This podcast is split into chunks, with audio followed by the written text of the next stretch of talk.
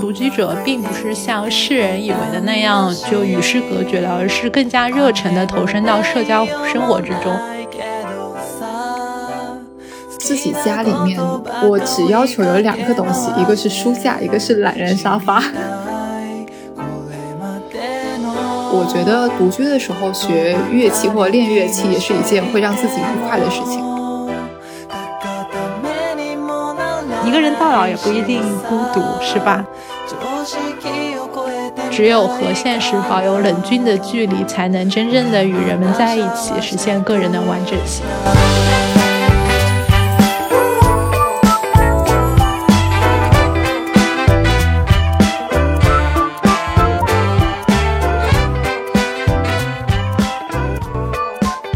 各位听众，大家好，欢迎收听字里行间 Between Lines，我是颠颠，我是随意。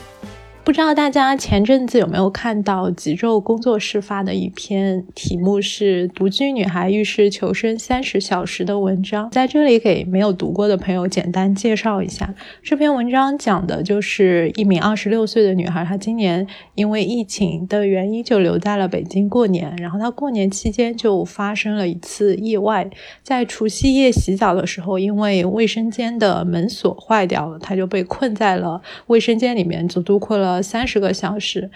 在这一天多的时间里面呢，他只能靠自来水为生，敲水管求援。最后在三十个小时之后，同样一个滞留在北京的陌生年轻人把他救了出来。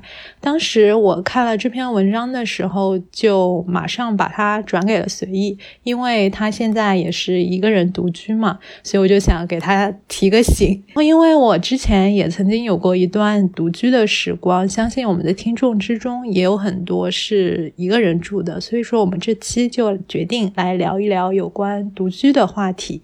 所以，所以你要不要说一下自己是怎么走上独居之路的？我因为一开始毕业的时候，其实有试过跟别人合租嘛，因为一开始在北京工作。然后那会工资也不高，因为我当时其实选择租房子，一开始就是会，因为我们公司租房它有补贴嘛，所以就会选择跟公司离得比较近的。但是离得比较近的话，它又比较贵，就是因为补贴，它的价格被提高起来了嘛。所以那会就是一开始我其实在北京租的是两居室，就是是找的自如租的。然后我当时那会儿就是因为都是公司同事嘛，所以跟一个同事租了一个两居室。然后我中间因为出差，就是去我去巴西住那个出差，可能有三个月嘛。然后我觉得那回来之后，就是因为我我，而且我还拜托了另外一个同事，然后去我家，就是相当于说租住我的房子，但是我没有收他的房租，然后让他照顾我的猫，是不是觉得就是有点曲线救国的感觉？你跟你跟村上春树一样。但是我没有答应他要写一本书。我从巴西回来之后，然后就也也有找了可能将近两两个舍友吧，因为我那个舍友他要搬家搬走，然后那那时候我我又是自己其实是算是我整租下来，然后找的另外一个舍友嘛，然后那个时候就找房子，那会就觉得很麻烦，就是比如说我整租，然后另外一个舍友他如果比如说工作变动啊，然后他要走呀，然后我就得。交着一份钱，然后再自己找另外一个舍友嘛。因为我当时，所以你是自如的整租，对我是先整租，然后再自己找舍友。担心如果我我在自如上面是找合租的话，我会跟男生合租。嗯，哦，是的，是的。我有没有跟你说过，我当时在自如找房子的时候，我就特别不想跟男生合租嘛。然后那个有有一次，一个中介有一个自如的中介就跟我说：“现在谁还没个男朋友啊？”我当时就白眼翻到天上去了，你知道吗？找房就找房了，为什么要人身攻击？啊，你继续说。然后你后来去巴西，我在巴西，相当于说，因为。是公司出的钱嘛，然后我就住了 L B N B，然后我就第一次相当于说一个人住一个套间，嗯，就那个时候觉得生活非常的舒适。我回来之后，我也想，就是因为刚好房子到期嘛，在北京的时候，但是那个时候太贵了，就是一居室。我那个地方因为是中关村嘛，那会儿可能好像一居室也得要将近七千，反正就觉得很贵又租不起。然后那会儿刚好就是过了两个月就换从北京到上海了嘛。然后从北京到上海之后，我发现一居室只要四千块，当时非常的开心。所以是因为地段原因，还是因为别的？对，就上海就会比北京便宜吗？嗯，其实不是上海比北京便宜，是因为我第一就是刚到上海的那一会儿住闵行嘛，可能将近七宝了，就是有点偏的一个地段吧。而且我那个时候找的房子，它可能也有点像是那种老公房。所以它一居室会比较便宜，但是因为有自如，它就是重新翻修过，相当于说它小区可能比较老，但是里面的所有的环境还不错，所以我觉得那会儿的一居室的性价比非常的便宜。嗯，对你有没有体验过住的离公司很远？还好吧，我住的离公司最远的时候，可能是地铁大概要转一趟。嗯，然后前后可能是半个小时到四十分钟的样子。因为我一直住的离公司很近，就是我可能最最远的是我现就是现在可能一站地铁，凡尔赛。没有，我之前有的时候在想，说会不会就是如果长时间的通勤。反而有更多自己的时间可以在地铁上面，就是我我又觉得说要不要尝试一下，就是那种很长时间的通勤，然后在地铁上面可以看 看一本书或者看一个剧之类的。不，我觉得你还是不要尝试的，尝试的吗？因为就你上班的时候早晚高峰真的会很挤，你根本没有办法在地铁上看书，但是你可能可以在地铁上听播客。我之前就一直在地铁上面听播客。好吧，哎，那你之前在北京的时候，我知道你有合租过，对不对？啊，是是。后来你有自己住吗？对我后来就自己住了，就其实。但是住的时间不是很长，就包括我从小到大，我独居的时间都不是特别的长，因为我初中就开始住校了嘛，后来高中、大学也是一直在住宿舍，也就是说，我从来没有拥有过一个人的房间，好难过。所以，所以你没有办法开始写作。对我没有办法开始写作，然后我研究生的时候就在西班牙和一个俄罗斯的姑娘，还有一个法国的姑娘合租了一年嘛，等于说当时其实就已经挺快乐的了，因为终于有了自己的房间。嗯，不过也就维维持了短暂的一年的时间。后来回到国内工作的时候，就因为我是在北京嘛，当时房价还是挺高的。我换的前两个房子都是合租的三居室，然后我是直接在自如上面租的，租了其中的一个房间。对，然后直到去年五月份的时候，我才换了第一个一居室的房子，才算是真正过上了独居的生活吧。我本来是想。租一个开间，就是那种没有客厅的，会相对来说小一点，可能说是二十多个平方，然后它的厨房也是那种开放式的嘛。嗯，但后来看了好些房子，都觉得不是很合适。后来就在链家找了一个中介，他就给我推荐了一个一居室，然后在那一片区域还算是价格比较划算的。哦，也离我公司就还比较近，可能步行二十分钟的样子可以到。对，然后房东我看他就看上去他还是挺靠谱的，就不是那种可能特别多事的房东，所以说我就也租下了。不过当时可能我是五月份租的嘛，住了没有多久。半年不到我就离开北京了，所以说我短暂的独居生活就又结束了。我觉得租房房东还是蛮重要的，因为我之前其实都是自如嘛，然后没有跟房东打过交道。就我觉得自如它会省心一点，但是它会费用会贵，因为它相当是把所有的钱都算在里面了嘛，就包括什么服务费啊。是的。然后之前我朋友租了蛋壳嘛。就也是这种长租公寓，然后蛋壳垮掉了，嗯，我就觉得他被暴雷了吗？对，是的，你知道他很恐怖，就是他当时住的时候，他好像是合租，相当于说他在一个公寓里面，然后他住进去了，然后房东直接上门敲他们的门说，我现在没有交到房租，说你们必须要搬出去，不然我就断水断电了。天呐，那后来怎么样了？就但是我的朋友他是那种就是已经交了好像一年的房租的啊，是的，因为那会儿。蛋壳不是说他交一年可以打多少折，可以减免多少吗？的，是的，所以他就交了一年的房租，他可以退款。就像说我朋友先找了另外一个房子，然后才来处理跟蛋壳退款的事情嘛。但是蛋壳退款，他那个退款通道是需要预定的。嗯比如说今天他零点开放，然后你先上去就预定，今就可能一个小时或者十分钟，这今天的名额就没了，你就得等第二天的零点再来。天呐，那他有预约到吗？后来有，但他好像，但是他他预约到了，然后退款好像也弄了蛮久的，所以那个时候我就隐隐约约的觉得这种长租公寓是不是也不是很靠谱。虽然说现在自如好像还行，但是它本质上还是类似的嘛。是的，所以就那个时候就在想说，要不要找就是房东直租？但是找房东直租也有危险，我觉得。你之前跟房东打交道有没有什么就是不愉快的事情？我其实我在北京住的那个房东，他不太管事，他有一点类似于全托给那个链家的中介了。就说我可能在缴水电费或者是物业费的时候需要跟他沟通，然后别的情况下我一般都没有什么需要会跟他沟通，包括退我退房的时候，可能一般来说会需要房东还有中介还有我三个人都到场，但是那个房东可能一是他自己也住的比较远，他应该是在昌平那边住，他自己也不是特别爱管管事儿的那种，所以说就中介到了之后，我就直接把房退掉了，也就是说我其实没有太多和那个房东打交道。嗯，因为他其实年纪也不大，可能三十多岁。我跟你讲，我觉得我现在的房东人特别的好，你知道吗？就是我之前可能在自如都是习惯了，我可能前一个月就要交下面三个月的房租，对吧？嗯，然后我在这边房东，我经常 忘记交房租。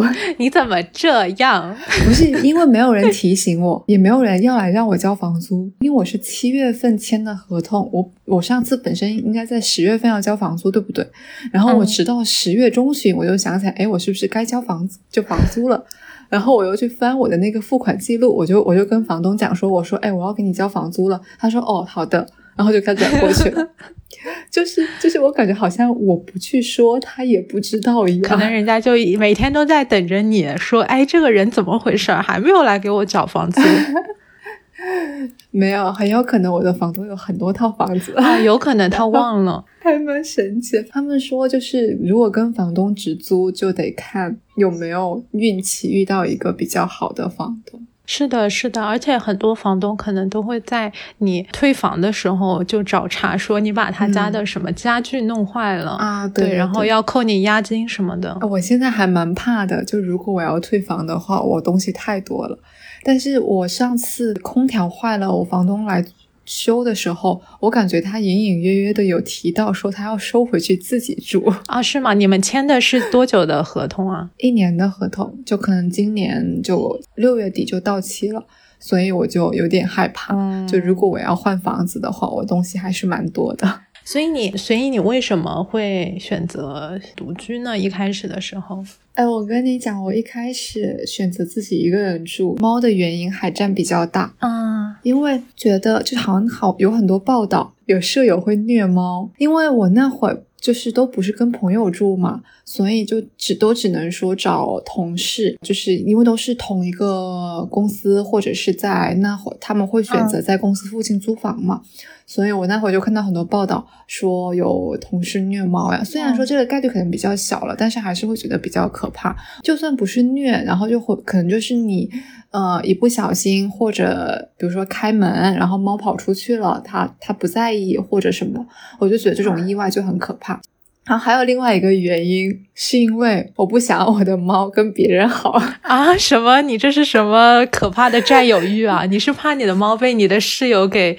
勾引去了是吗？因为因为我那会儿住两居室的时候，就是我有个舍友，他其实有洁癖，然后所以他其实不想让他猫进他的房间，嗯、他就会一直把门关着。嗯，但芋圆呢，嗯、他又是那种，就是你，他就那种很傲娇的，就是你不让他做什么东西，他偏做，就是你。就是你，你如果一直把门关着，然后你一开，他就会想要躲进去他的房间。你说的这个我太有感触了，就是我独居之前的那个房子嘛，我的两个室友，一个男生，一个女生。因为我是第一个住进去的，也就是说我住进去的时候是空房，他们两个是后来住进来的嘛。嗯、没有想到他们两个都就是嗯。接受不了猫，就那个女生她很怕猫，然后男生说他是男生说他猫毛过敏，然后。所以说，我就不能让白居易去公共空间里面跑。虽然说我房间是有阳台的嘛，但还是就觉得就挺委屈他的。而且像你刚刚说的，他真的就会在我开门的一瞬间跑出去，对吧？对，有好几次他一溜出去，然后吓得那个女生放声尖叫，然后我又被那个女生给吓一跳。那个女生在那个和那个男生在住进去没多久之后就变成了情侣。你看看人家，你。然后呢，因为那个男生的房间比较小，所以说他有时候会去女生那边嘛。然后那个男生的门又没有关，白居易就特别喜欢跑到他的房间里面去。他一跑一跑进去，就会钻到那个男生的床底下。然后我就想趁那个男生发现之前把白居易给弄出来，但我又不好意思迈进他的房间，所以说我就会像一个变态一样。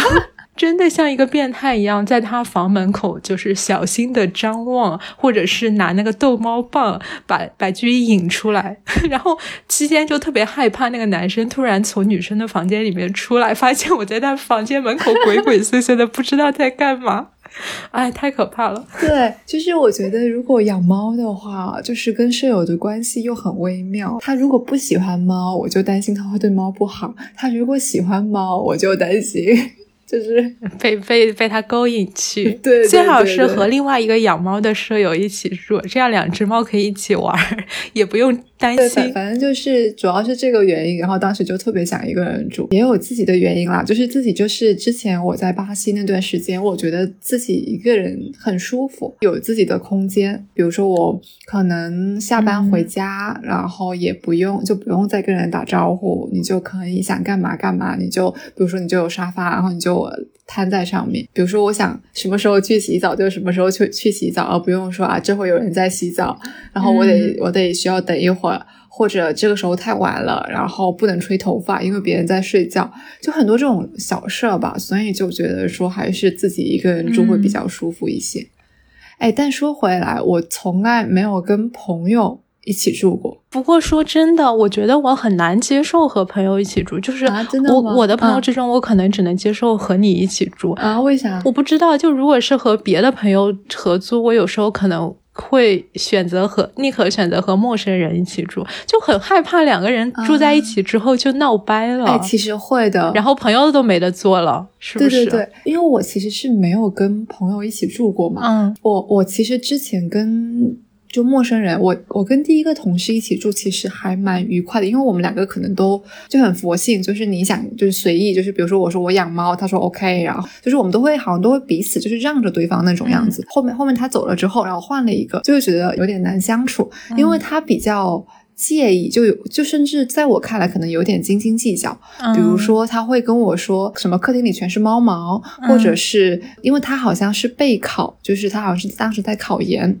然后他就说，就是有人来敲门，可能送快递，然后他是不开门的，因为我之前的朋友、之前同事可能就是谁在家，可能就收一下快递嘛。然后但但他是那种别人来敲门，他是不开门的，而且他会跟你讲说，呃，你不要，就是类似于说，可不可以不要让快递来敲门，就类似于这种。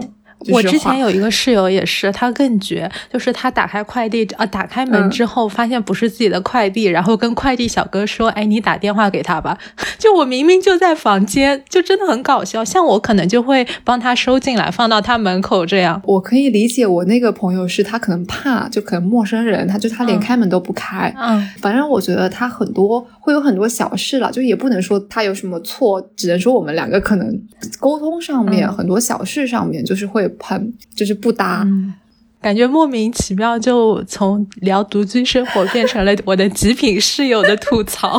不，这个是个因果关系，你知道吗？就是因为害怕遇到极品舍友，或者害怕遇到跟自己频率不合适的舍友，所以觉得选择独居事情会少一些。而且我怕和朋友一起住，另外一个原因可能是，我就觉得我比较好的一些好朋友，他们其实在情感上都还是挺依赖我的。哎，这么说好自恋，就是我我会比较担心住到一起之后就没有自己的空间了。因为如果说你是陌生人的话，可能下班之后就各自回各自的房间。但是如果你们是认识的朋友，他可能会想在客厅跟我一起聊聊天，或者跟我一起吃个晚饭。而我实际上想点一个外卖，就。然后我又不好意思拒绝他，我就会有一些担心。你跟陌生人反而就是很有点类似于说，我们就不用有任何的交流，然后我想干什么反而可以直接的说。但是你跟朋友的话，可能反而不好。很直接的沟通，是的，是的。你知道之前就是我有一个朋友，他来上海住了，就是国庆的时候待了七天嘛。我那会儿就觉得说啊，也很不适应。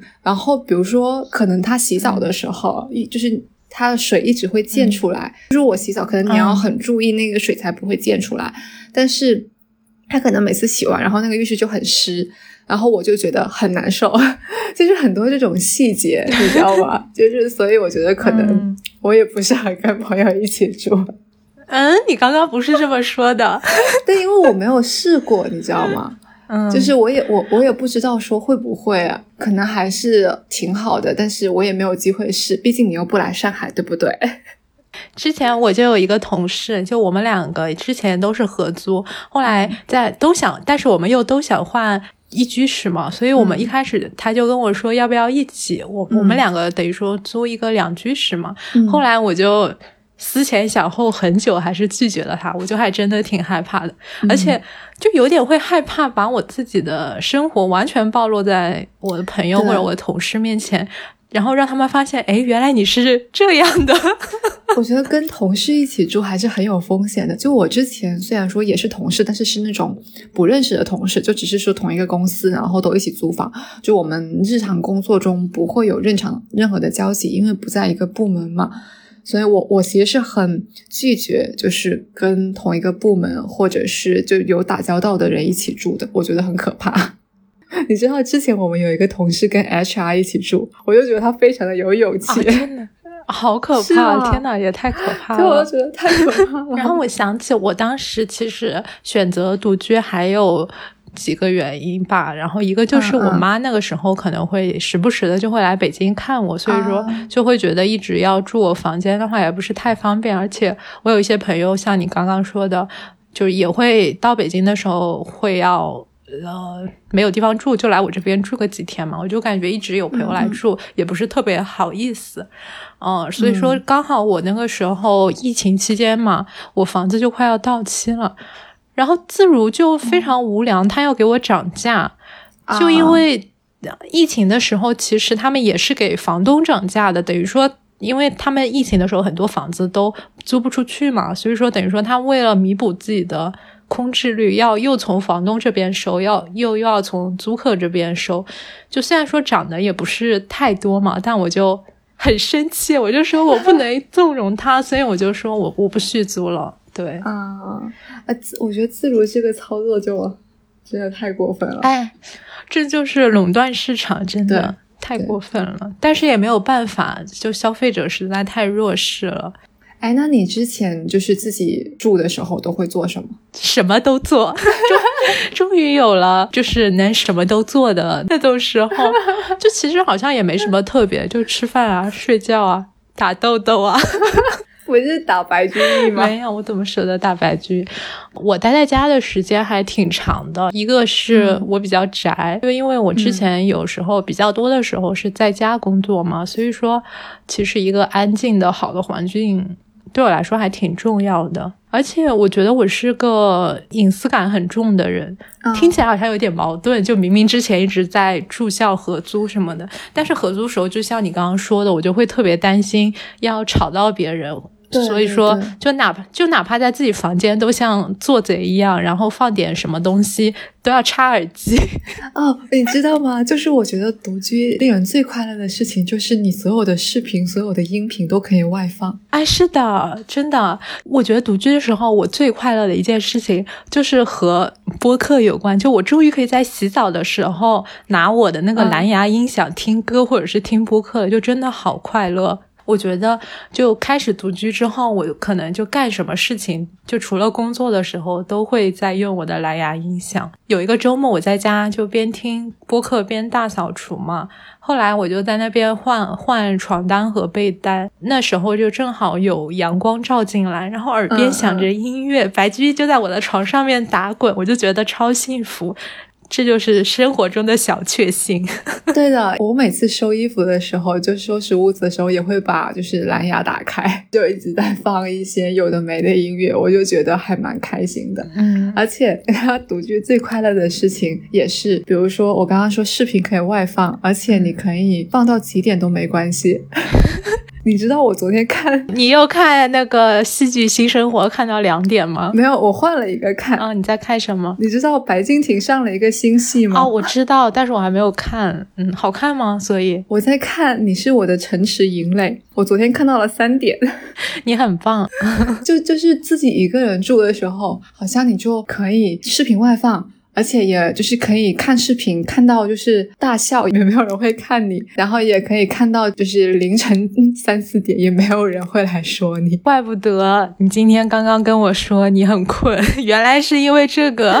就你除了看视频之外，你自己一个人住了之后，还有什么觉得很快乐的事情吗？看书就很快了。我之前自己如果跟别人合租的时候，可能就只能床上嘛，而且床上可能空间也不大。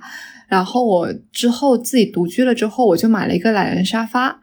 我就瘫在懒人沙发上面看书，而且我现在租的房子有个飘窗嘛，然后飘窗上面我就放了毯子，还有一个书架，就是上面有各种各样的书，然后书架旁边是一个，也是一个相当于懒人椅的那种，然后就我就可能每周就会。坐在上面，然后就有阳光照进来嘛，就那个时候就觉得看书是一件非常快乐的事情，而且除了猫，没有人会打断我。不，还有快递小哥。对对对，但起码不会有人开门呀，然后你要注意说，哎，是不是有什么人进来，然后你要不要跟他打个招呼，或者是你他可能会不会来敲门，然后问你要不要一起出去吃饭，或者类似于这种情况就永远不会发生。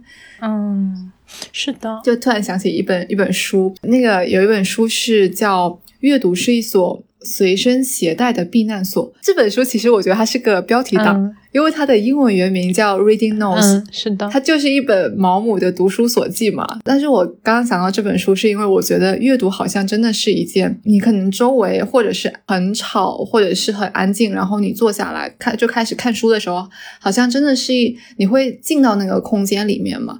对，所以我觉得看书是一件 自己住的时候。很开心或者是很快乐的一件事情，是的，就没有人会打扰你。对，因为如果说是合租的话，可能有人在外面走动啊、烧菜啊、洗澡啊，都会打扰到你。我之前有时候在，比如说在我的房间里工作或者看书的时候，就外面经常会有讲话的声音，因为。他们两个是情侣嘛？他们俩就会在客厅里面吃饭、聊天什么的。我有时候就非常的暴躁，是吧？你之前会买纸质书吗？就租房的时候，我会买，但是就很少。然后我可能会在那个多多抓鱼上面买二手书，看完之后再把它卖掉。除非是一些可能是工具书或者是社科类的，比较有收收藏价值的，或者是我可能知道我以后还会需要翻阅的书，会把它留下来。对，我觉得租房最。难的一件事情就是搬家的时候书太重了。我看你还挺常买纸质书的，是不是？我都不怎么买。其实我其实刚开始已经不怎么买了，因为都有电子嘛。嗯。但是因为就去年疫情期间，单向空间不是就是说什么经营困难，然后有那个储值卡嘛，然后我就买了他家的储值卡，然后从此。就开始买了一本书之后，我就觉得好开心哦，然后我就不断的买书。哎，是的，因为一开始我只是想说我要把那个储值卡用完，用完就好了，就可能只在单箱里面买书。但后来不是的，我在任何地方看到书我都想买，就像打开了一个开关一样，你知道吗？就是就像就像它只是一个开关，然后后来我就看到任何书我都很想买回家，然后就买了很多的纸质书。我现在就很头疼，我现在觉得如果我要搬家的话，那肯定就是很重。就我之前租房的时候，其实在我的床头柜上有一个书立嘛，然后我就会保证它。只放三本书，就我规定我自己一定要把它看完卖掉之后，才能继续把它填充。但是我这次从北京回杭州之后，就开始狂买书，真的隔三差五的买，真的是买书如山倒，读书如抽丝，是吧？对对对，我今年立了一个 flag，就是我在年初的时候说，我在所有书没看完之前不买新书。这个 flag 两天就倒了，可能没一周就倒了。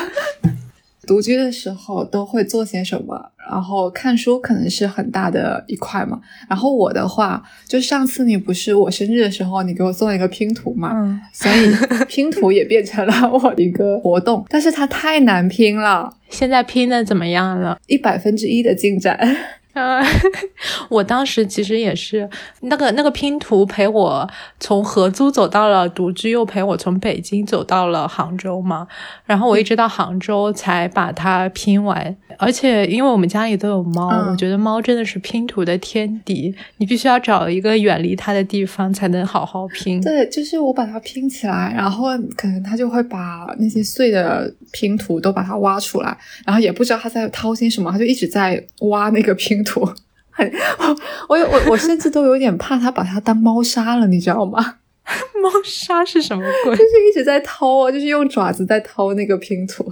然后，但我觉得拼图是一件很耗时间的活动，因为我之前可能就是周日下午，然后我就拿拼图出来，然后一不小心可能就两三个小时或者一个一整个下午就过去了。是的，所以还是一个很耗时，但是我觉得拼图的期间还蛮愉快的，嗯因为它是一种好像没有感觉到时间流逝，而且你很专注在一件事情上，就是很少说有长时间你不去，比如说不去看手机，然后也不去刷东西，你就自己在那拼。可能偶尔会进入一种心流的状态，对，所以他会就是我觉得专注在做一件事情，还是就也蛮开心的一件。是的，是的，就好像时间凝滞了一样。就其实我前阵子刚写了一篇关于拼图的稿子嘛，就也采采访了一些玩拼图的人，然后他们就很多人都跟我说，觉得拼图之后找回了自信。会很有成就感吧？是的，是的，因为拼图它就其实有些困难，特别是像那种可能会有一些更困难，比如说是两千片、三四千，甚至有最多的应该是有四万两千片的拼图，超大一幅。然后有一个。然后有一个姑娘就跟我说，拼图之后就觉得自己还挺行的，感觉知道了说，如果能够坚持做一件事，还是可有机会去完成一些什么的。然后后来嗯她还喜欢上拼图之后，又开始去跑马拉松，就有一些类似的那种感觉。啊，挺好的，嗯对。就是它其实是有一个目标的嘛。虽然说我我一直没有看到过那个终点，但是我每次比如说拼完一个下午，我还是会觉得还挺开心的。很快乐对对对，就可能专注的心流的状态也会让人感到快乐。但他可能也给你给我们一些错觉，就生活比拼图更困难，不是坚持就有用的。突然毒鸡汤，然后除了拼图，那就是跟猫玩。我你知道，我上次去做心理咨询的时候，咨询师问我说：“你能够想起来的近期快乐的事情是什么？”，然后我的第一反应是我自己在家里看着两只猫打架的时候，我觉得很开心。但我感觉养两只猫真的比养一只猫可能要快乐很多。看他们俩玩，我觉得我就能开一天。对对对，就是他们会上蹿下跳，或者会躺在地上打滚。然后他们两个打架是那种，就是玉黑糖会先去找芋圆，但是他找到了之后呢，黑糖就就地倒下，然后就倒 倒下打，你知道吗？一种战术是个。对，就也不知道这是什么战术，然后他们两个就是倒下，然后就就开始打，看他们就觉得很快乐。然后我换房子之后，其实就白居他活动空间就变大了嘛。嗯有一个阳台，它可以晒太阳。然后我那个房子有一个类似于储藏间的地方，它里面有一张高低床，它就特别喜欢蹦上蹦下，因为猫不是特别喜欢类似于猫爬架的那种高、啊高的地方嘛？对，然后猫还会阻挡我练琴。对，就我我之前在学古琴嘛，然后去年的生日的时候，我一个发小送了我一个尤克里里，啊，我其实一直想学，对吧然后你有你有学吗？我跟你讲，我今年的心愿是要弹一首歌，因为我很喜欢一首歌叫呃一起去看星星好不好？你有没有听过？没有这首这首这首歌其实是一个音乐人写给他患抑郁症的朋友的。嗯，我去敦煌，然后去沙漠里面，就是坐在秋千上面看星星的时候，就觉得跟这首歌非常的搭，而且我觉得这首歌非常的好听，嗯所以我很想要学会这首歌。祝你成功现。在跟拼图一样，就看哪个的进度快一些。希望你拼完图的时候也能学会这首歌。对，然后我觉得自己就是独居的时候很适合练乐器了。因为你可能合租的时候，你就是担心你吵到别人，而且更、嗯更重要的是，当你在练乐器的时候，那个音乐是很难听的。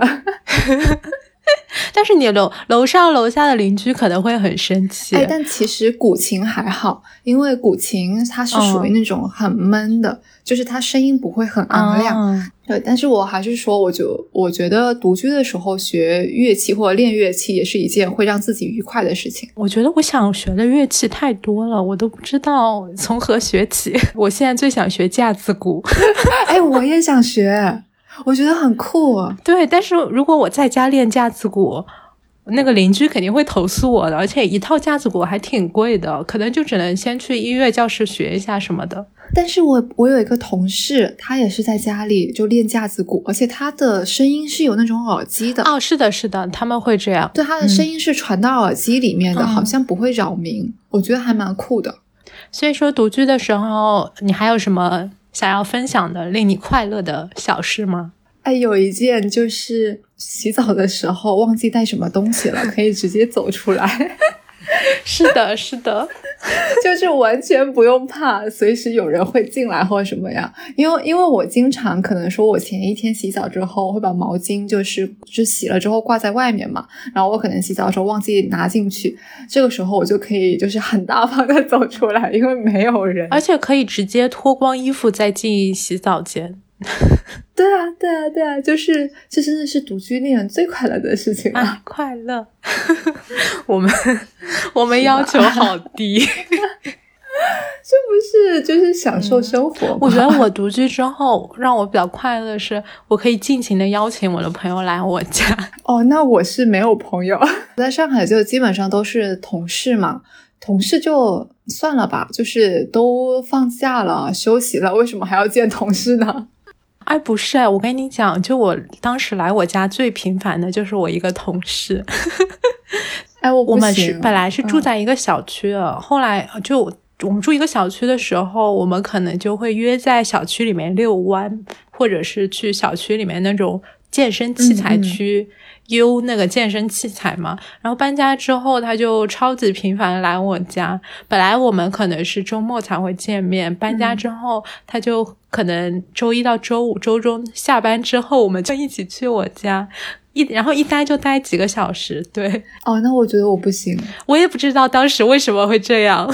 就我可能下班之后，我真的急需要自己的空间，就是我不会想要再跟任何人说话。哦但我不知道这个是独居导致我的，还是我因为这样所以选择了独居。所以这两个东西的因果关系，哦其实我也没怎么搞明白。但是我现在的状态就是，我很想啊，就是我打开门，然后我就不想跟任何人说话，我就赖在沙发上面做自己的事情或者怎么样。对，所以我完全没有办法想象说你呃下班之后还还会跟同事就是在家里面。哦，我其实也现在想来也挺不可思议的，因为我感觉我们两个嗯。在社交这方面都还是比较像，就是可能会社交相对来说要少一点，而且特别就嗯。邀请别人来我家，对我来说还是很特别的一件事情，就比较有仪式感吧，等于说让你走进我生活、嗯另一个生活空间了。对对对，很少会邀请人来我家。我也是除，非是那种朋，就我觉得朋友还行啦，就比如说像你你来，或者是就是我们之前的高中同学，他可能会来。但如果同事的话，我就会很拘谨。嗯，我我我上一次有邀请同事来我家，但那会儿主要是因为他邀请我去过他家了啊是的就是类似于一种，就是好像应该要这么做一样。对对对对，但但但做完这一次之后就再也没有了，因为我就觉得还是很很不舒服。我感我跟你讲，我的基本上大部分同事都来过我家，就是我说我们组的，但是他们可能并不是冲着我，而是冲着白居易。啊，好，那也行。还有一个是，如果我自己一个人住，我可能房子也不算很整洁，我都觉得 OK。就是如果你要来的话，我可能还得收拾一下屋子。就上次你不是说你可能要来上海吗？然后我就说啊，糟糕，我要让。保洁来打扫一下，哎，我觉得还好，我要收拾一下。我之前去你家的时候没有觉得乱啊，就是还挺整齐的，收拾过的。我们对于就是整齐和乱的标准不一样，因为我也觉得可能我房间挺乱的，但是我朋友来了之后都说，哇，你房间好整齐。然后就是每次我可能让谁来的时候，我都会首先先把所有外露的东西先塞进什么衣柜啊，嗯嗯，然后都先塞好，关起门来，然后再把所有就是能够看见的东西，就是收拾一下，或者擦一下，或者拖一下地，类似于这样子。所以我觉得邀请人来自己住的地方也是一件很费力气的事。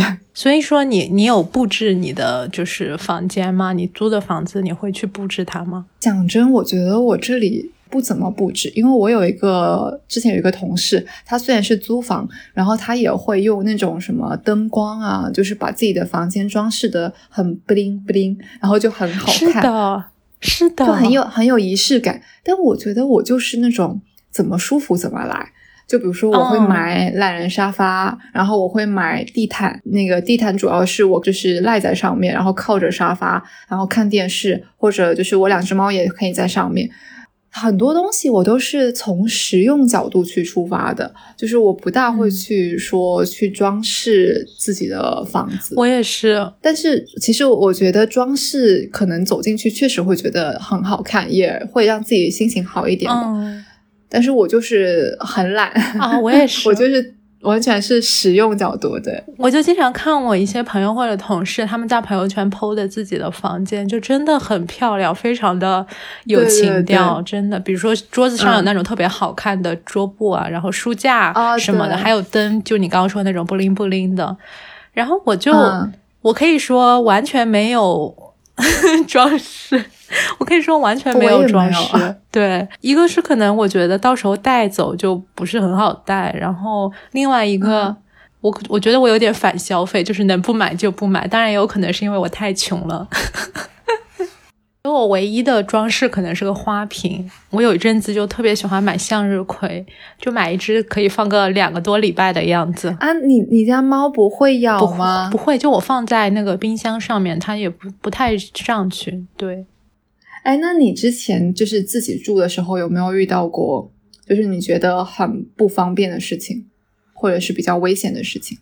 你说这，我想到的第一个危险的事情，其实不是在我独居的时候发生，是我之前一个房子，就我刚刚说的那个合租房子。不过，因为我像我刚刚说的，我是第一个住进去的嘛，所以说就当时有一段时间也有点类似于独居，等于说一个房子只有我一个人住这样子。我记得我当时刚住进去的时候，第一天我出门，然后回家的时候就发现那个大门密码不对了，我就被关在门外了。因为我当时租的自如的嘛，它是那种密码锁。不过还好我带了那个手机，后来我就联系了我的管家，他说他刚好在附近看房，所以说大概二十分钟就过来，我就在。门口等他来了之后呢，他就从他的系统上面稍微一下子就把那个门打开了。我当时就挺惊讶的，因为我其实挺确定我没有记错密码的，因为我都是用的一直用的是一个密码嘛。而且我自如的 A P P 上面不是可以验证，然后你就可以改密码了嘛。嗯，然后我试了好多次也不行。我然后我当时就想到说，那个自如管家他不是有申请三十分钟临时密码的权限的吗？因为如果说你这个房子还没有完全租出去的话，他会来带别的租客来看房，这样子。其实我就想说，难道是那个自如管家动了手脚？不过有可能是我阴阴谋论。然后后来他给我打开那个密码之后，我们就进门了嘛。后来他就突然说：“哎，他从别的小区赶过来，太累了，想休息一下。”然后就进了我的房间，坐在我房间的沙发上面。我就也不好意思拒绝他嘛，因为毕竟是。我这边让他过来帮我开门什么的，然后我们俩就在房间坐着。坐的时候，我感觉是可能是因为职业习惯，我就就是承受不了那个很尴尬的气氛，我就开始问他一些问题，就问他一些自如的情况嘛。然后他就突然站起来，就把我房间的门关上了。啊，对，然后他就说涉及到那个行业机密，说要把门关上，就是有点开玩笑的那种。成分嘛，我当时就有点紧张了，说，然后心想说，你怎你怎么把门关上了？后来大概又聊了一阵，他就言语之间会有有点在那边聊骚，什么说问你有没有男朋友啊，什么这一种。后来我就说我要赶快走了嘛，他就正好他问我说，呃有没有吃晚饭？我就说我约了朋友一起吃晚饭，后来我就出去了，对，我们就一起离开了，对，出了房子，但他也跟我走了一路，一直到我一个商场。呃，然后我就说我去找我朋友了，然后当天晚上的时候就挺晚了，快十一点半，快十二点了吧，他就突然给我发了一个微信，发那种比较卡通的表情包，我来了，你知道吧？就那种我来了，嗯嗯嗯嗯，我就心里突然警醒，说你来什么来？你是要来我住的地方吗？后来我记得是也没有发生什么事情，哎，但我觉得还蛮危险的，就是你刚刚说他把。房间的门关上的时候，是的，我觉得真的还蛮可怕的。是的，对。我后来有想过要不要去投诉，或者是换要求换管家嘛，但是又会有一些担心，因为我不知道我的投诉信息对于那个管家来说是不是保密。的，因为我猜测很大程度上他是可以有办法知道是谁投诉的。一般来讲，说保密其实都没有办法保密的。对啊，对啊。然后他作为一个成年男性，还知道你家的住址，说不定他还能进来。我觉得他想报复你，简直是易如反掌。所以说，还是挺可怕的。嗯。但是过了一段时间之后，因为自如他管家的流通率其实挺高的嘛，他就可能是不做了还是怎么，我就换了一个管家。对我，我就想起我之前每次就是我家里可能有什么地方东西坏了，我要叫维修嘛。但维修一般来讲也是男的嘛，所以我就经常会在趁，比如说我就每每个月做保洁的时候，趁保洁阿姨在的时候，让维修师傅上门。就是我也会很怕说，就是在我一个人在家的时候维修的上门，就是你还是会很担心说两个人同时就独自在一个空间里面，我觉得这是一种还蛮觉得就是不不安全的事情。是的，而且你那个就是同一个房间，我想想都觉得有点后怕。啊，是的，我觉得我已经算胆子就比较大的，就心很大的那一种了。像我朋友，他可能外卖或者快递，他都不会开门，就让他放在门口。我之前也有，就是也有想过，说我我如果开门拿快递或者开门拿外卖，会不会怎么样？但是就习惯了嘛，就可能还是比较。嗯，懒了呢，就去想这些东西，然后所以你可能来还是会直接开。但是我有一个是，我会在外卖里面性别选男，就他不是会写什么先生或者小姐嘛，我都会选择先生。是的，我也是。对，有一次超好笑，那个打开门，他就给我说陈先生吗？然后他看了我一眼，然后我说放，我说放下吧。然后呢，他还是看了我一眼就走了。那你知道我那个外卖还有快递名字填的是什么？我填的是白居易。那你这种就是如果去驿站拿快递的时候，不会很尴尬吗？嗯，不会。但是经常会有人跟我就送上门的时候跟我说，这名字挺不错的。我记得之前就是有看过一个，不知道是段子还是真实发生的，说有一个人他的快递名字是什么什么仙女啊。然后有一次去驿站的时候，那个就是快递小哥就说是什么什么仙女吗？然后就看了他一眼，说你这也不仙呢，好过分哦，是吧？我也觉得很过分，人家叫仙女怎么了？嗯，还有填谁谁谁老婆的很多哦，对对对，我觉得这个我真的不会，难道不会社死现场吗？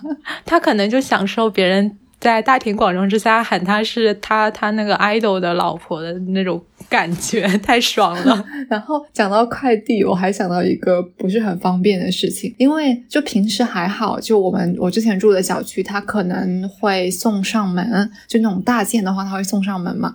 但是我上次不知道哪根筋抽了，我在疫情期间买了一个书桌。就疫情期间，所有的快递它甚至都不能送进小区，它只能把快递放在小区门口，就不要说上楼了。就因为我之前住的房子，它是一个楼梯，它甚至都没有电梯。就我不知道为什么我要在那个时间点买一个桌子。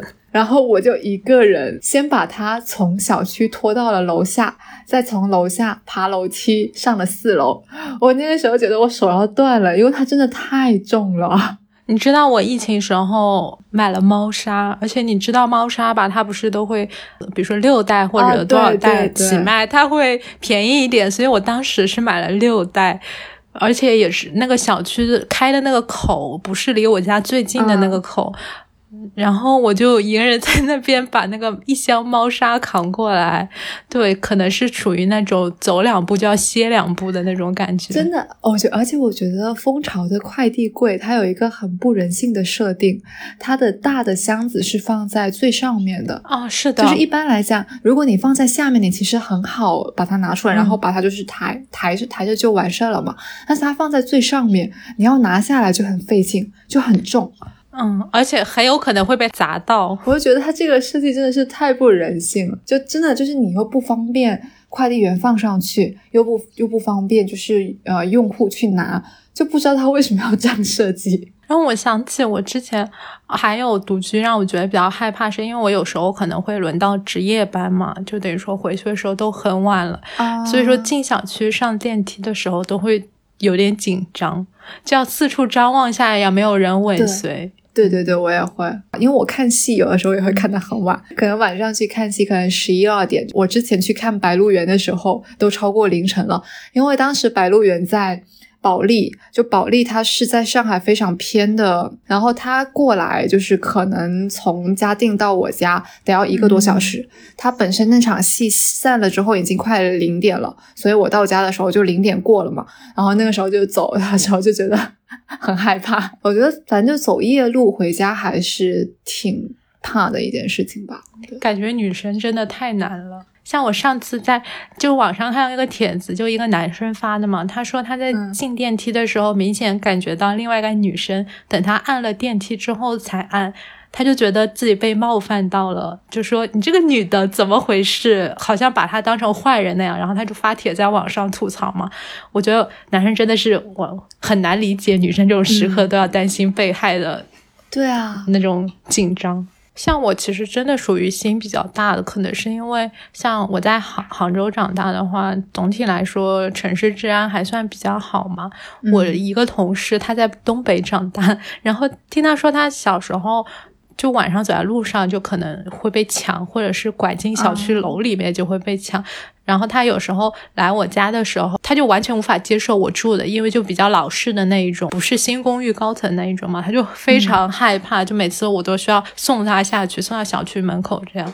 对我之前在家里的时候，我小时候好像治安也不是很好。我有个朋友，就我发小，就真的是他当时在路边等我，然后他手机就被抢了，被抢。对对，就是有人开着摩托车，然后就开过去就把他手机抢了。我觉得我们小时候，我家那边也不是就是很太平，而且我还记得有一件事情，突然想起来的，就是我们高中有女生在学校里面被人侵犯啊！天呐，就那个事情，因为学校他不愿意就是让我们知道很多嘛，所以我们也不知道说具体是什么样子，我们确实也不知道真相是什么，但是肯定是有这件事情发生的。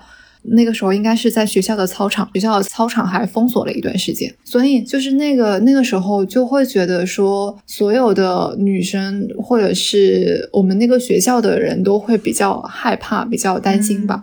就是我觉得我们从小都听过也好，或者身边的人经历过，就潜移默化的，你就是以在一个比较害怕的环境下。对，所以就很难免会去做很多的一些自我保护的措施吧。就我觉得这个还是需要，就是还是可以理解的吧。突然话题变得好沉重，让我们来聊一些开心的事情吧。可以。那所以说，你有没有对你自己未来的房子有想象吗？你会想要住在一个怎样的地方？有一套有一个怎么样的房间？我如果说对房间的想象的话，我希望它不是钥匙开锁。因为 你经常忘带钥匙是吗？会怕我自己有一天会忘带，然后我会连门都没锁就走了，所以我会希望说我的锁要不就是指纹锁，要不就是密码锁。但我觉得密码锁好像有点危险，还是指纹锁吧。对 我对自己家里面，我只要求有两个东西，一个是书架，一个是懒人沙发。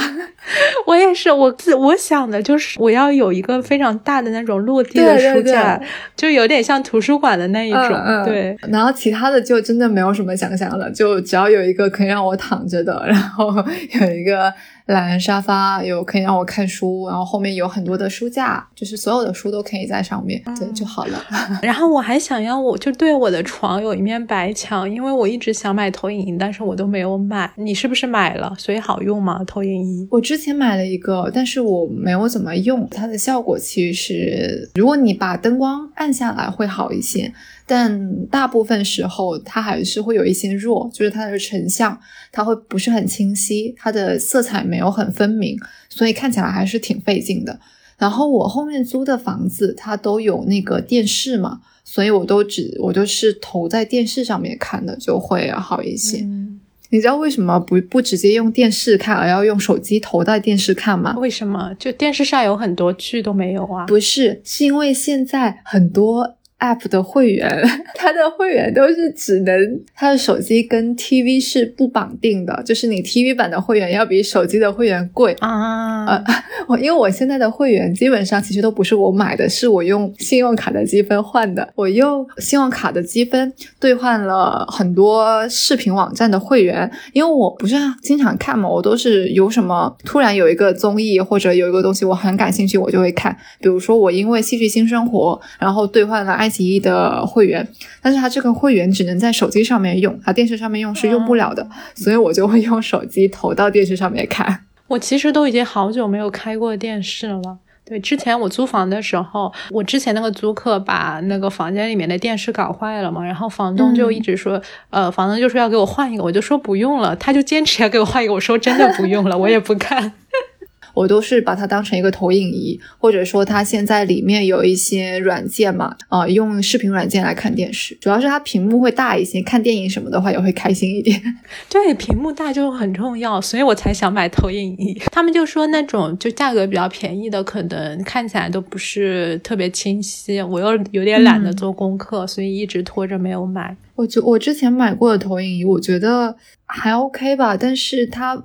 反正效果的话，成像还是比较弱的，它会比较模糊一些。哎，那你有没有想过，就是因为我们现在还小，如果我们想到未来或者老了之后，哎，老了之后真的还会独居吗？我们会不会真的孤独终老啊？我觉得我如果不出意外的话，我会一个人到老，但是不不至于孤独终老啊。对啊，有一个人到老也不一定孤独，是吧？那你有想过，就是你老了之后？独居的生活吗？我其实还挺常想的，但是又觉得老年其实对我们还很远，所以也没有想的太仔细吧。嗯，我现在最期待的肯定是有一个闺蜜可以和我老的时候一起住，不知道你行不行？什么叫不知道我行不行？就是我说，如果希望和你一起住，就有一点希望你以后不要谈恋爱，不要结婚，祝你孤独终老的这个意思，就感觉有点嗯嗯，是吧？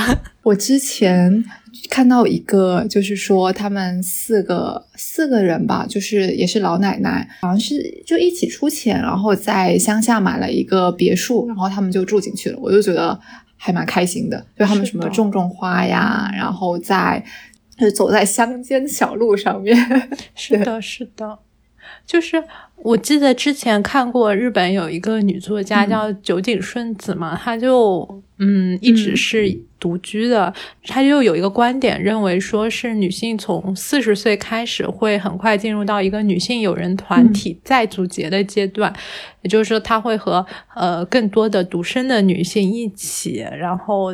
他们其实，在经济上也比较富裕了，大家也有有空出去聚餐，或者是出门旅游，在一起生活，这样想想还是挺美好的。对，我也觉得还挺好的。又想起，如果真的需要人帮忙，可能会考虑什么养老院吧。然后我之前看到一个说，最年轻的程序员。三十九岁就住进了养老院，他就说他在那边就很开心，就是可能很早起床，因为所有的人可能都是五六点起床，然后九点睡觉，就是说觉得自己整个的生活都被重置了一番。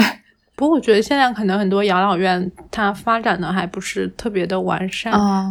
嗯，对，如果说要服务好一点的话，可能对于经济条件会要求比较高。嗯，但是想想，如果几十年之后科学到什么水平也不一定，说不定到时候会有那种人工智能在家里照顾你就 OK 了啊。对对对，我也觉得。我觉得最重要的就是从现在开始就锻炼身体，保持一个好的健康状态。所以要每周，你看学学我，要每周去去练普拉提。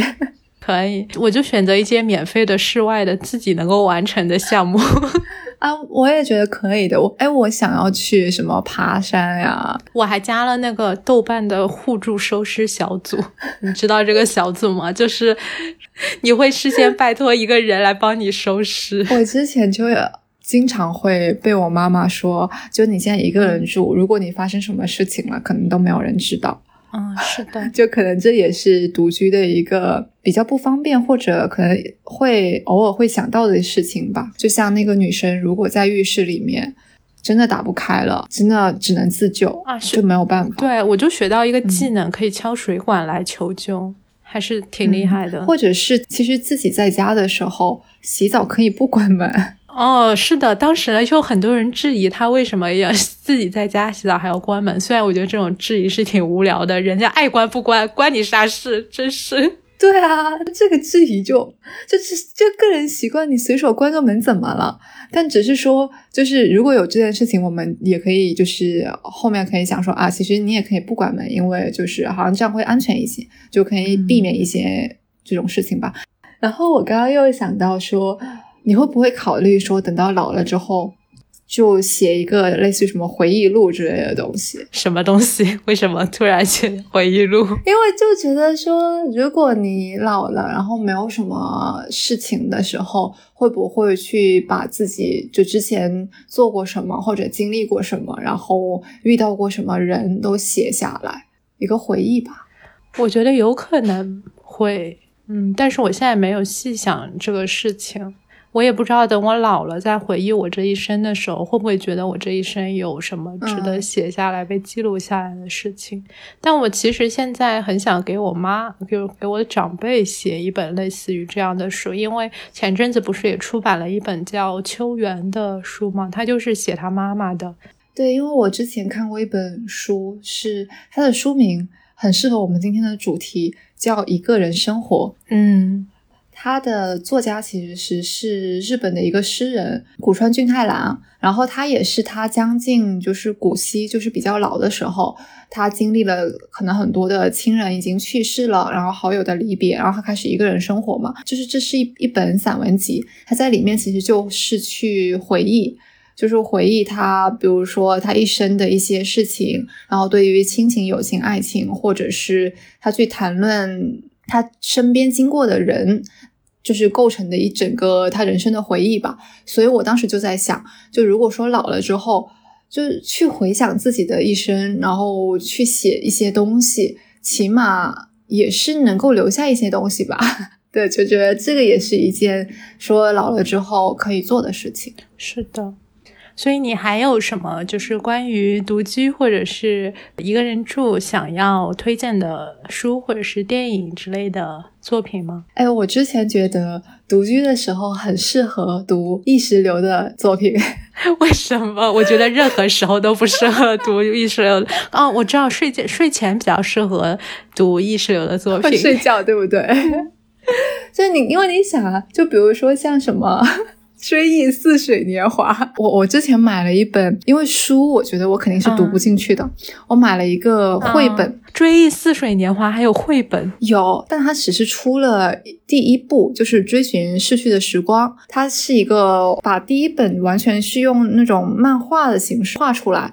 本来就是翻得很快嘛，就是万一翻着翻着哪一天就翻完了呢？因为我觉得一个人的时候还蛮适合意识流，也是天马行空嘛，它就是纯粹是自己在想，说很发散，就像墙上的斑点，就是你就看着墙，然后就开始我就乱想，所以我觉得还蛮适合就是独居的时候读的，就是意识流的小说，可能会真的会读着读着你就睡着了啊，是这样的，就也很适合呃睡前读。然后还有一本书是《孤独是一个人的清欢》，是林清玄的一个散文集。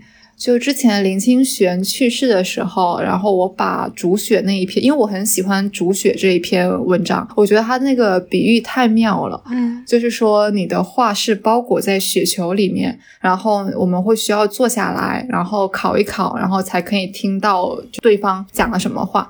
就觉得那个比喻非常的动人，然后我就很喜欢他的文风嘛，所以我就也推荐这本散文集。然后这本散文集也是呃有关于孤独或者有关于生活的一些小体验吧，对啊，就很轻松，也可以很适合就是去读。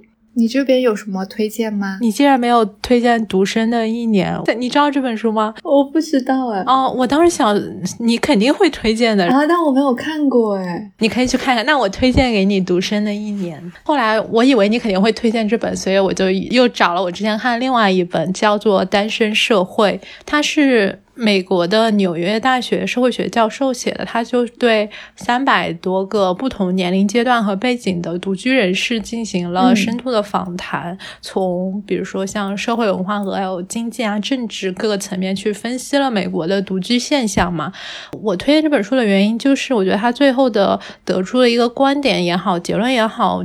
对我来说还是非常有鼓舞性的。就他说，独居者并不是像世人以为的那样就与世隔绝了，而是更加热忱的投身到社交生活之中，甚至比很多已婚人士更多的外出参与公共生活什么的。我就觉得对我以后的独居生活还充满了信心。就他给我的感觉有点像卡尔维诺那个《树上的男爵》里面的科西莫，他就是他可以算嗯。是完全的独居了嘛？就他上了树之后，一辈子都没有再下来过。但是在那本书里面，他也说，越是坚决的躲进树枝里面，就是越是感觉到要建立新的人际关系是非常有必要的。而只有和现实保有冷峻的距离，才能真正的与人们在一起，实现个人的完整性。我觉得是这样，就是不是说真独居了就可能和社会和外界没有接触了，反而会有更强烈的需要。嗯，就是先认识自己，然后才能够以一个更加自信或者是更加坚定的姿态去社交吧。嗯嗯嗯，然后借着这本书，其实还有几本。也比较相关的书，就顺便推荐一下吧。一本是。理想国出版的《单身女性的时代》，副标题叫《我的孤单，我的自我》。还有一本是上海译文出版社出版的《无缘社会》。上海译文它因为出了一系列的社会纪实作品，其实都还挺值得看的。《无缘社会》这本是日本 NHK 电视台的资深记者做的呃一系列采访的一个合集。它这一套一共有三本，除了《无缘社会》之外，还有《老后破产》和《女性贫困》。我觉得其实还是挺有参考意义的，因为无论是美国还是日本，他们肯定是比相对中国来说更早的进入了独居时代、独居生活。嗯，所以说看看他们的现状，可能就能够一定程度上预示到我们的未来。然后特别搞笑的是，我在查那个要推荐的书的时候，我就看了。我在豆瓣当时看《无缘社会》之后给他写的短评，我当时写的是“我不怕，我还有猫”。对，我们都不怕，我们都有猫。嗯，是的。好，然后除了书，我我昨天在想这个话题的时候，我就觉得有有一个歌手的歌非常的适合独居，是是谁？毛不易。为什么？因为。因为他很很淡，然后又会觉得他有一首歌叫《平凡的一天》，可能会觉得自己独居的生活每一天都是平凡的一天，但是又是自己觉得很可以遇见一些小确幸的一天吧。对，就是他平凡的一天里面也描绘了很多的小的场景，然后会觉得说。生活还是挺美好的。嗯，而且毛不易还有另外一首歌叫《小王日记》，那首歌有四十三分钟，嗯 就他真的是就是那种碎碎念，然后就把自己的一些很零碎的，就可能也没有什么深刻的含义吧，但是就很好听，很温暖。然后这首歌是我每天的催眠曲。就是我每天晚上都会听这首歌，你每天都会听这首歌？天呐，就是这首歌可能是我现在播放次数最多的歌。但我觉得毛不易的词写得很好。我还想推荐一个剧集吧，叫做《孤独的美食家》，是日本的一个剧集，应该大家它还挺火的，应该很多人都知道。它一共出了九季，还有一些特别篇。它其实每一集就很短，只有二十多分钟，而且因为它又是美食的主题嘛，所以说就特别适合下饭。对，可以自己吃饭的时候边看剧。是的，是的，就他的那个主角叫做五郎，他是一个杂货店的老板。他每次出去拜访客户的时候，就都会特别认真的去探寻当地隐藏在不知名的角落里边的美食。然后每次他吃一顿好吃的之后，就感觉工作的劳劳累啊、烦恼都没有了。我就觉得特别治愈。就一个人生活也要非常虔诚的对待食物。对对对，对待。一切东西嘛，嗯，是的。那我们这一期到这里就差不多结束啦。希望不管是独居还是跟朋友一起住，都可以很开心的度过平每一个平凡的一天。嗯，是的。谢谢大家，下期见。下期见，拜拜，拜拜。每个早晨七点半就自然醒。风铃响起，又是一天，人很轻。晒好的衣服，味道很安心。一切都是柔软又宁静。每个路口花都开在阳光里。小店门前传来好听